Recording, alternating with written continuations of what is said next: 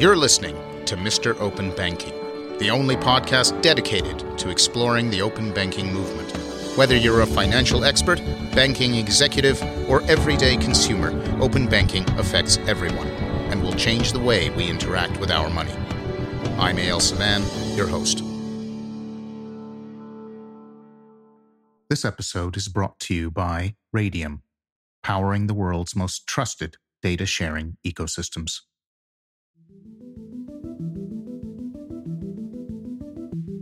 What makes something valuable? Is it strictly utility, like a can opener? Is it aesthetics, like a fine work of art? Is it rarity, like that old comic book? Or is it mostly emotional, that sense of fulfillment, of belonging? When considering these questions, most people visualize a physical object. But in our increasingly digital lives, some of the things we own or use or want don't even exist in the real world. The music we listen to, the movies we watch, the books we read, none of them have a physical form. In the digital world, you still have things, digital things, often called digital assets. You can own these things just like you own a can opener or a comic book. But digital things can be bought and sold and traded and tracked much more easily and much more accurately than any physical things, which in turn introduces entirely new forms of value.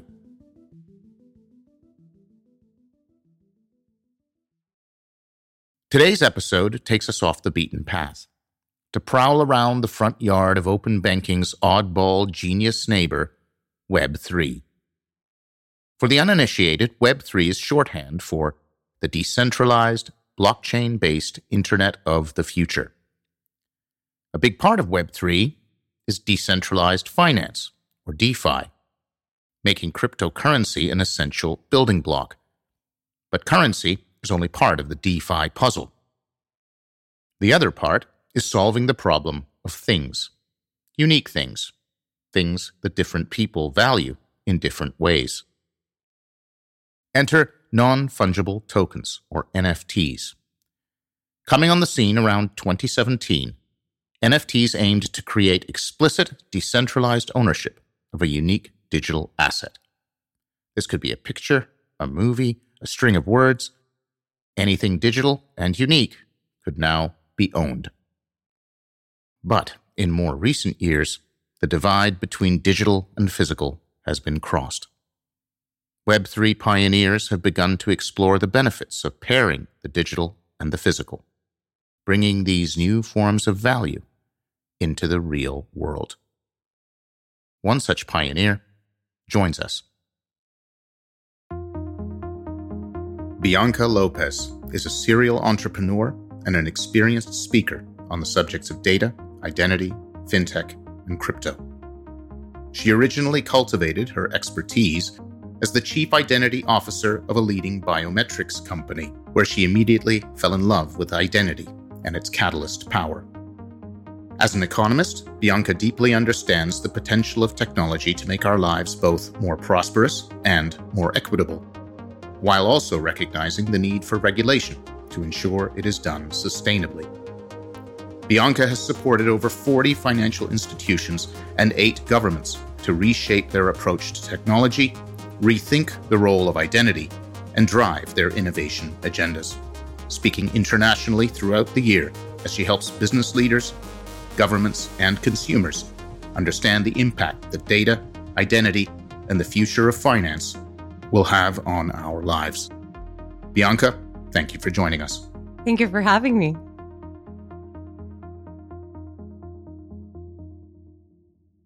This conversation is going to be about measuring value in the digital world.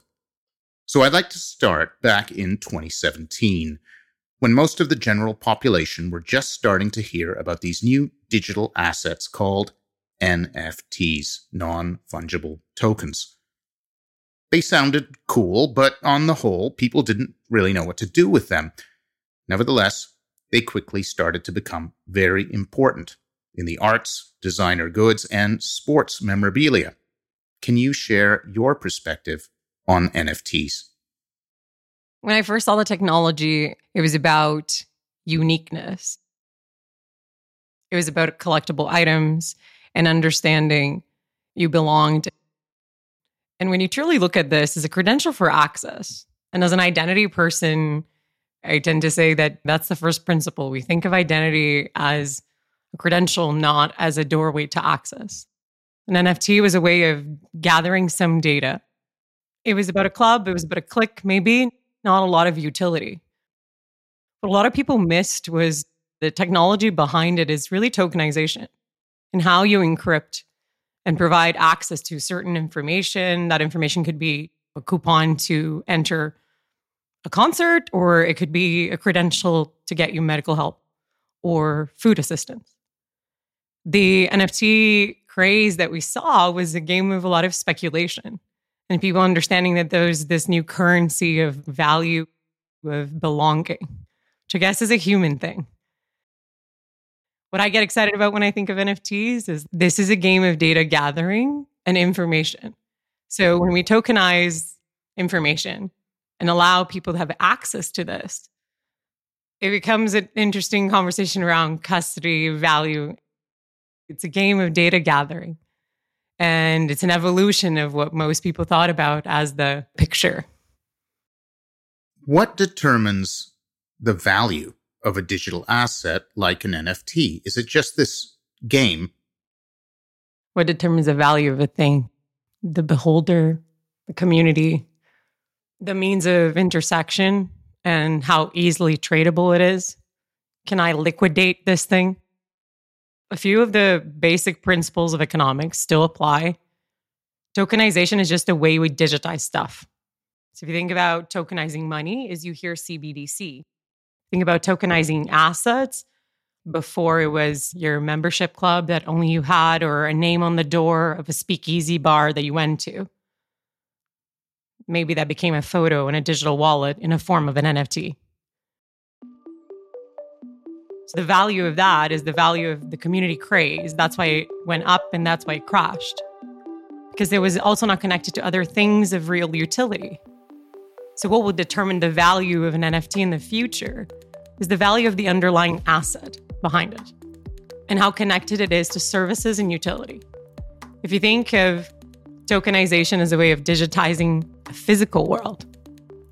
What's the value of your house? What's the value of your car? The value of an NFT is a data representation of that thing. It's the value of that thing in the real world.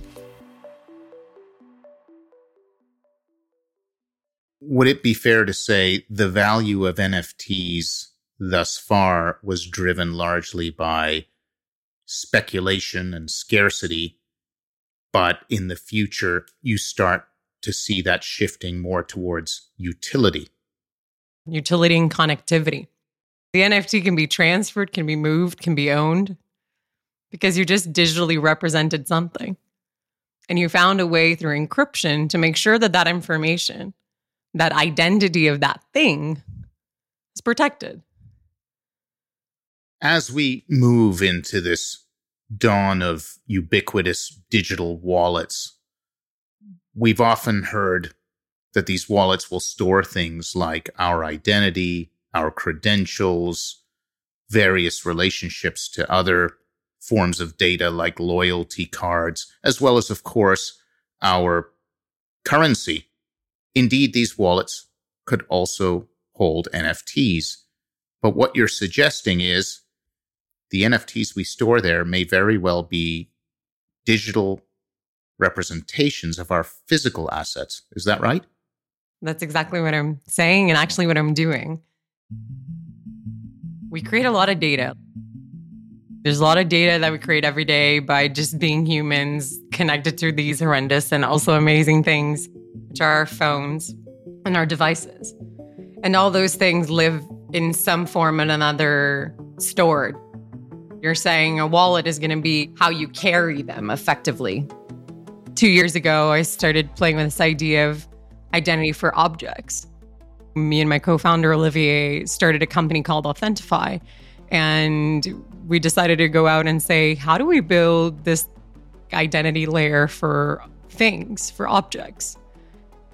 And what could we empower in the world of value and accountability? Why can't I look at my kid and say how many chairs there are in the world? Or why can't I help somebody from a natural disaster or war crime to replace the things that they've missed because can't even keep track of these? How will I keep the world accountable? I need a way of digitally represent all the information that that thing has. So just like the identity and the credentials that are digital representation of you, we're building a wallet with the digital representations of the things that you own, you value, you cherish, you buy.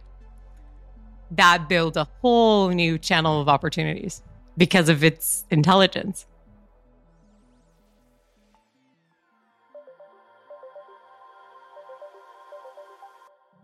When auction house Christie's sold an NFT for $69 million in 2021, it was the peak of a frenzy that seemed unstoppable. Today, up to 95% of the market may now be worthless. But that's not the point. Speculation was only one way NFTs brought value. The other was community, a sense of belonging to a like minded group. But even more generally, they offered, in Bianca's words, a doorway to access a whole new channel to connect services and functions which extend the value of the asset itself. In short, they offered utility.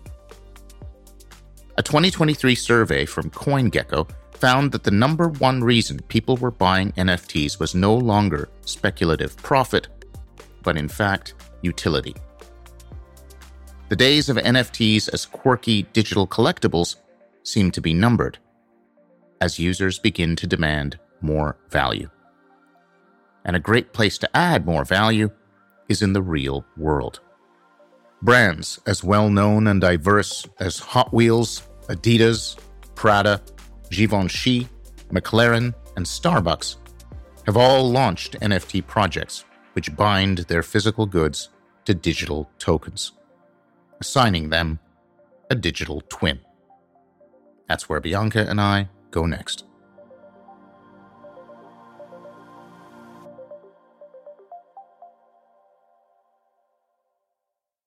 This idea of physical objects having a digital twin leads to a lot of different doors.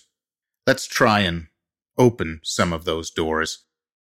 From the side of people selling something, say retailers or product producers, does that mean that anybody who is selling physical goods is effectively minting tokens, minting NFTs that represent those goods and depositing them into my wallet along with the physical good they're giving me? Yeah, that's right. So I can give you a real world example. Authentify was able to, with the manufacturer of the World Rugby Cup balls and the retailer, which are Gilbert, which is a legend in manufacturing. They've been around for 150 years. And Legends is the retailer who does all the goods and things like the Olympics and clearly supporting the World Rugby Cup here. We created digital twins for the world final balls. We turned these balls into intelligent things by combining chip technology to NFTs. And every time somebody goes to the till, they tap the ball they tap their credit card and they come out of there with a minted NFT and the digital ball in their wallet. And in their wallet, we created a relationship where privacy is utmost important. So now the retailer or the community of World Rugby Cup can only talk to tokens owners of balls without knowing my email, my age, and only with consent. Because that's part of the amazing portion of technology behind blockchain that a lot of people seem to forget, we've created a new channel of relationship. And that's what NFTs were meant to be. A world of access is meant to do something, not just like, cool, I have a picture and now I can go to a party and I'm a part of a cliquey club of 100 people. And this thing costs a lot of money and now celebrities are into it and then it crashes. No, I'm part of a community because I'm part of caring about rugby. And I want to know more about other people that care about rugby. This sounds similar to what the NBA did with NBA Top Shot, but you've gone a step further by binding those NFTs to a physical good, in this case, a rugby ball, correct? Correct. We combine two types of technology. So we combine IoT technology. In this case, was a particular secured EMV chip, kind of like the chips that are in your credit card. And we put those things in the ball. This is part of a bigger identity infrastructure system that creates and mints NFTs, but allows companies to have services. What we've done that is the next step is we've understood that the NFT is the beginning of an identity system. And once you have identity, if you have privacy, you can enable all sorts of data driven services from maintenance to insurance to loyalty to community. How do you see the interplay between our ownership of things that are only digital versus things that are physical but have digital representations as well? We are all buried in our phones. We exist in multiple chats and multiple platforms. There's data and pieces of us everywhere. If all those things were to be tokenized, and if all those things were to have a value, whether they're represented as an NFT or not, they're going to need a place to be held where they have basic functions, right? Transfer, hold, see the value, a wallet, just like we have for our money the way I see these things interacting is what we've seen for years in Asia and some other markets around a super app where you're going to have a wallet of multi custody. So, a part of your assets, maybe your NFTs, the ones that are just the picture ones that we talked about. They're already tokens, they already exist in multiple crypto wallets today, and they can be traded, they can be borrowed, they can be fractionalized this already exists today. This is just disconnected from your money assets like your bank account, wallet, mobile app. And it's also disconnected from the fact that you own a car, you own a fridge that has an, a warranty insurance paper somewhere and a receipt somewhere else, and the other papers for the car and the other value for your mother's jewelry. What I'm doing is digitizing that. That's also going to live and reside in a wallet the human is going to be able to choose this part of my physical world. I want to maybe have a shared wallet with my wife or my significant other. Or I want to leave the custody of it to my children or to my friends or to a charity. That's what programmability around tokenization enables. So, the same way I believe that you should own your NFTs, I believe you should own and decide who carries your objects and their information. Let's bring it back to the question of value.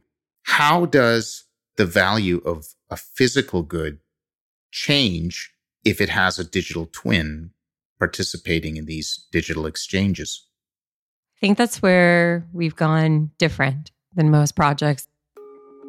It's not about being on the digital exchange that will change the price and creating just an avatar of your chair. It's about connecting from the supply chain to knowing how to help you maybe recycle your chair, how to help you comply with things like the right to repair legislation coming into the US or the digital product passport legislation coming into the European Union, where retailers, in order to be able to recycle more effectively, are going to need to prove where things come from, how things are made, what they're made out of. So, by having this digital avatar or twin, it makes the figure a little easier to picture. You're able to capture data, information, pieces of the identity of that physical thing into an NFT. And then I can connect that to all sorts of things for you. You used the word pieces. Does that mean that a given physical good can be made up not of just the one digital twin, but in fact broken down into all the parts that were used to assemble it, each of which have their own digital twins?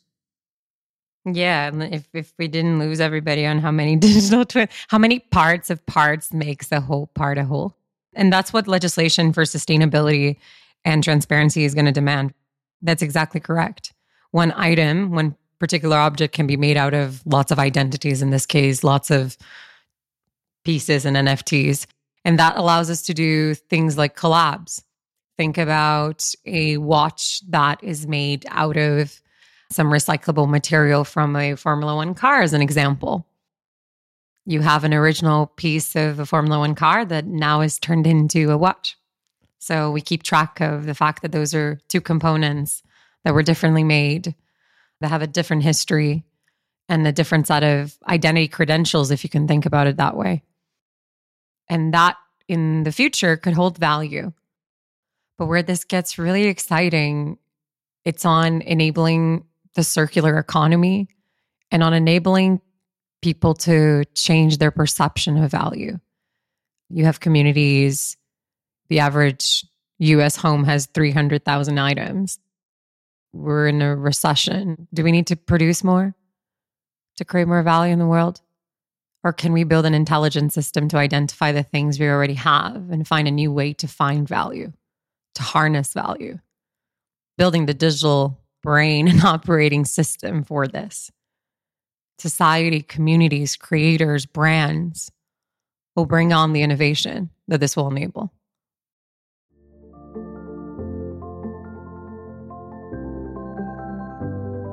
The Web3 community actually has a name for tokens that connect the physical and the digital. The rather awkward term, phygital a phygital NFT combines a physical component, like a rugby ball or a chair, with a digital component, the token representing that ball or chair, often featuring some unique digital access or experience. Creating a digital twin for a physical good opens up a host of possibilities for adding value. From community building to loyalty rewards to product servicing not to mention that doing so based on an open platform like NFTs provides a built in trading and exchange mechanism for the physical goods. Without banks, without payment rails, and in some cases, even without money. It gets better. Physical goods aren't limited to a single digital twin. They can actually be made up of a collection of smaller pieces the parts that make up the whole. Track these pieces across the supply chain, and you've opened the door to a truly sustainable circular economy. The operating system that Bianca aims to build.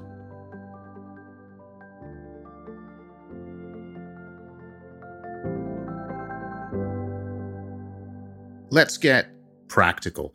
Describe to me how having digital twins for physical assets and the parts that make up those assets helps take us towards a sustainable global economy.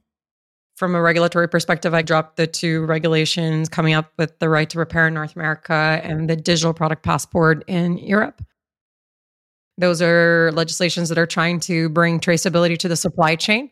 They need systems, softwares like ours to enable this. That's why we're building this in an open, interoperable platform. And we appreciate that things have to have APIs and all the other good stuff from other industries. And then what happens? I have tracked every stage of the supply chain. I have an NFT for every part of, say, a car or a toaster or a chair. The idea is that now I can track the life of those parts from cradle to grave. That's one of the benefits that enables you a world of transparency, tax, ability to track, connect to other things like carbon footprint tracking and other things that are related to building a more sustainable future. I hope we go beyond And we started realizing the overconsumption and overproduction and find other ways of recycling, returning, repairing, trading. Maybe I'm naive. That to me is identity. If somebody asked me the other day, like, why do you love identity so much? It's like knowing people.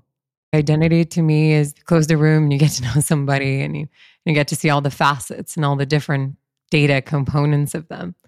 Can you make better decisions? Can you be kinder? Can you optimize differently? And you see how those optimizations can be made for things as well as people. Yeah, of course. You can enable a circular economy, you can enable sharing, you can enable things around stuff. One of our clients, they have 980,000 rental units of hardware things. I don't know about you, but I've bought a screwdriver, used it once when I decided to move into my apartment and become like interior decorator until I reminded myself I'm an economist and let's just put this aside. Don't think I've ever used the darn thing.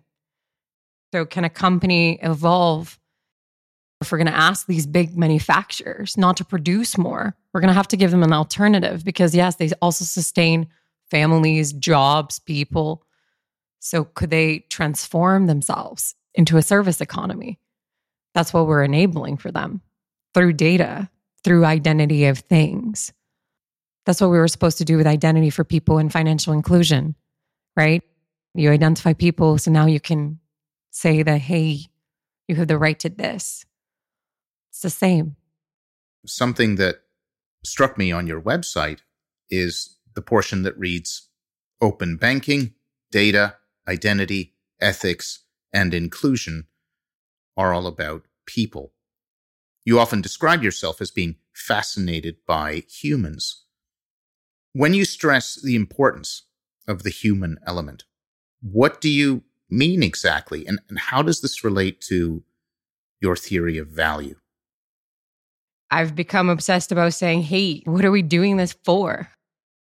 I have one life. Sometimes feels like I've lived many, but I have one life. And when I've realized that all this technology could change my life, could make me better off financially, could inspire me, could connect me with people I never thought I would have the chance to meet.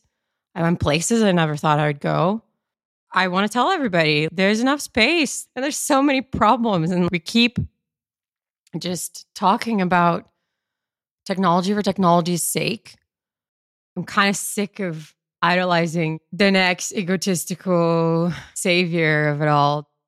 Yeah, I think that's why my consistency is there.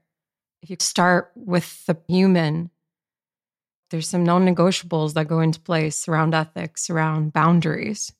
And I think the digital world needs to have those conversations a lot more clear and not in a fear narrative, but in a narrative of empowerment. So that's why I'm fascinated by humans. You mentioned the egotistical savior. I love that term. It really brings into sharp relief the debate happening around this techno libertarianism on the one hand and this digitally fueled better society on the other as an economist, you have no doubt wrestled with this dichotomy the value for individuals versus the value for society. How do you see digital technologies and some of the work you're doing bridging that gap? I hope I'm contributing to closing that gap and not in an egotistical way myself the work that I'm doing, I've been working in identity systems to identify people, to allow them digital rights to get food relief. My work in the UNESCO as part of the AI and ESG Council around ethics is to one, change the narrative around the AI of fear again. If we keep the narrative around fear and every news channel says things like, this is going to end jobs, we're going to keep the secret and the cool tech in the hands of a few. And and as an economist, I know how that story goes. I know the game of capitalism, but I also never believed in a zero sum game. The technologies that we're building are open, they're backed by foundations. So that's the way that we're looking out in the collective. And I'm open to talk to anybody who needs to know and wants the top secret of whatever we're doing because nobody's going to solve this alone. So I think also in my approach and how relationships or the technologies or the companies that I'm building, understanding the power of interoperability and partnership and perspective. It's the only way I can try to not fall into the path that I'm sitting here saying yuck to, right? So, to close that loop, the theory would be if I make chairs, rather than have to cut down more trees to make more chairs, I can easily and digitally find unused parts for old chairs, purchase them, and build new chairs. Yeah, that's one creative way. Our clients keep coming up with different ways every week. It means it's a channel. What do you want to enable? That's what we're trying to do. The gulf between value being generated by scarcity and speculation versus value being driven based on utility and a position in a supply chain and an environmental footprint is a wide gulf indeed. Your thoughts around how you intend to span that gulf?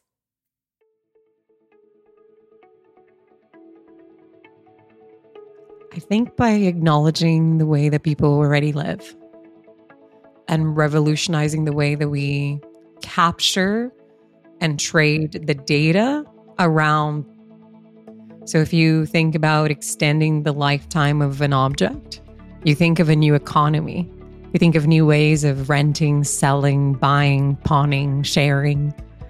And if you know the components, you know the authenticity, and if you know the history, you trust different. You can repair, you can recycle, you can upsell. For building a bank of objects, we're thinking about making your belongings bankable to connect the things that you own to the world.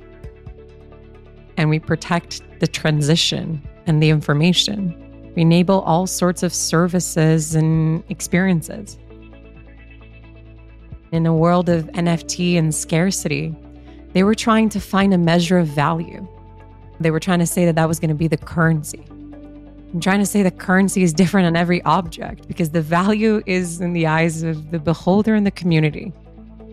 And if I can't tell the story of that thing, how could somebody ever value it?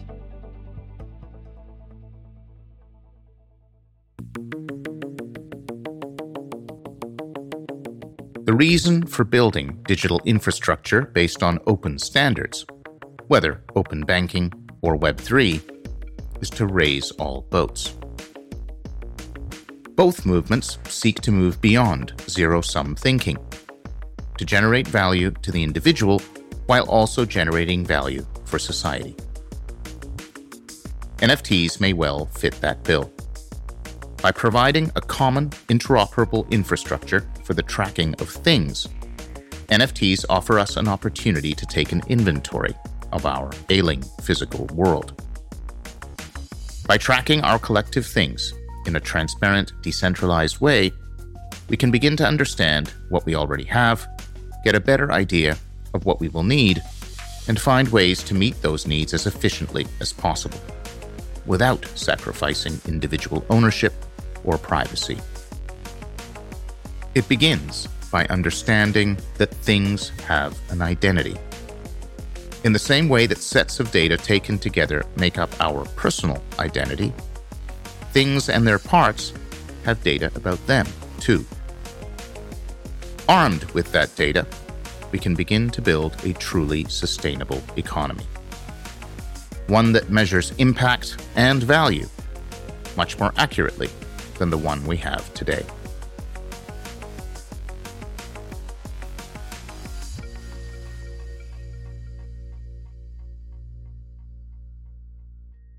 Let's project into the future. This works. All of the products that we consume are produced with the parts of older products. What does that future look like to you? And what does that mean for the future of value? Well, if you believe in tokenization and you know some basic principles around treasury, you would say by tokenizing assets, you can untrap liquidity.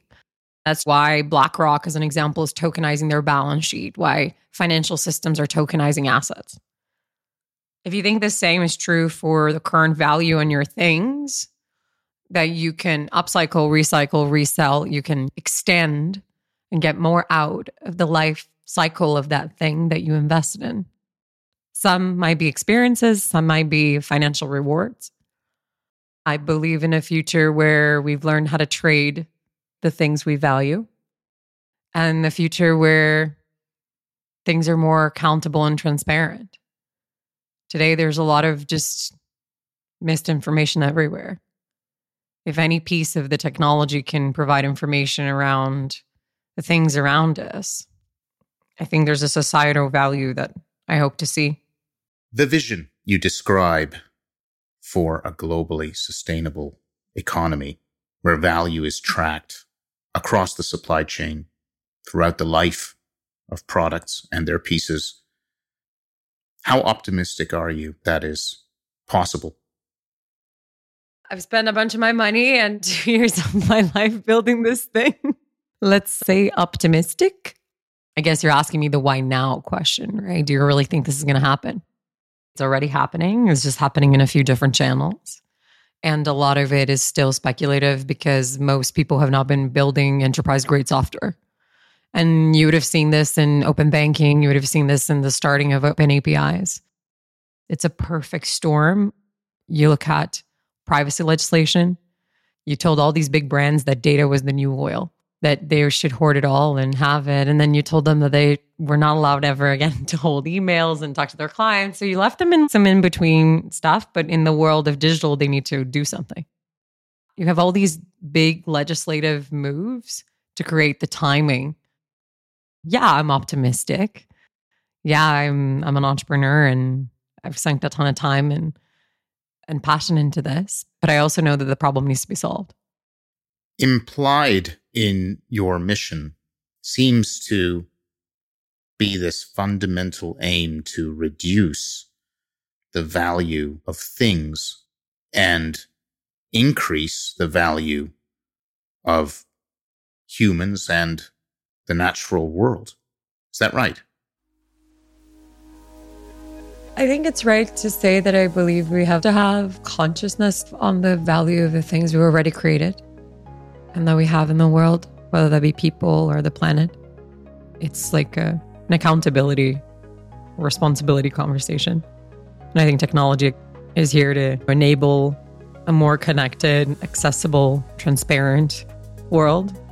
We can't move past if we don't have a shared notion of the truth here. That's the power of data, right? It tells stories. My clients who are manufacturers, I think they're understanding that the world's going to change.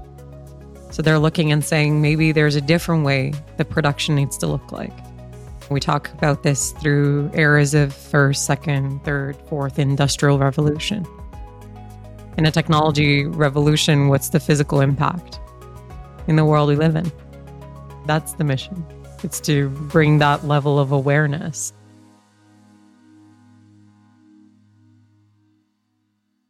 Where can our guests find out more about you and your work with Authentify and elsewhere? Through Authentify, through my work in the UNESCO, through my work in T4 with biometrics in Brazil. I will leave our website. They can find out on my website, biancalopes.com. Bianca, thank you so much for joining us. It's been a pleasure. The pleasure is all mine. Thank you, everybody, for listening and for having me. Congratulations on just the community you've built and the awareness you've brought to this industry. It's people like you that we need.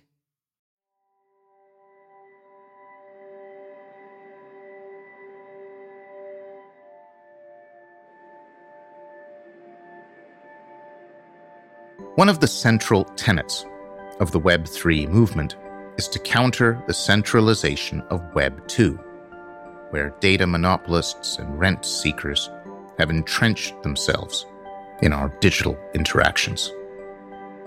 But before there was a Web 2, there was a Web 1.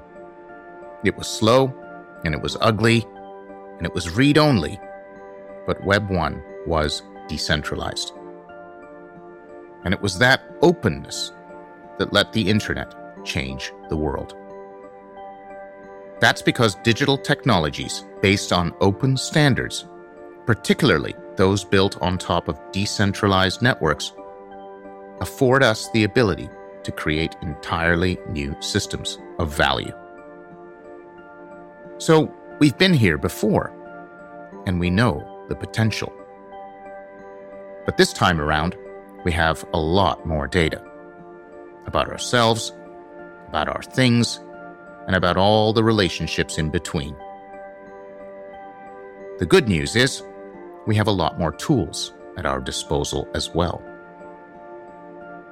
Web3 technologies, in particular NFTs, provide the basis for scalable, broad tokenization of assets, whether physical or digital. All assets, from pictures of cats to rugby balls to your mother's china, can live in the digital world. Once digital tokens are extended to the physical realm, we gain superpowers. All of our things become interconnected, smart, and shareable. Done right, we could reduce the cost of trade, practically eliminate fraud, accurately measure environmental impact, and enable radical levels of reuse and recycling. All while opening up entirely new ways of generating value. Thanks for listening to Mr. Open Banking, the podcast that explores the ongoing evolution of open banking and its impact on our lives. Make no mistake, the rise of open banking is going to change financial services forever, and we will be covering that story every step of the way. This is your host, Eyal Sivan. Until next time.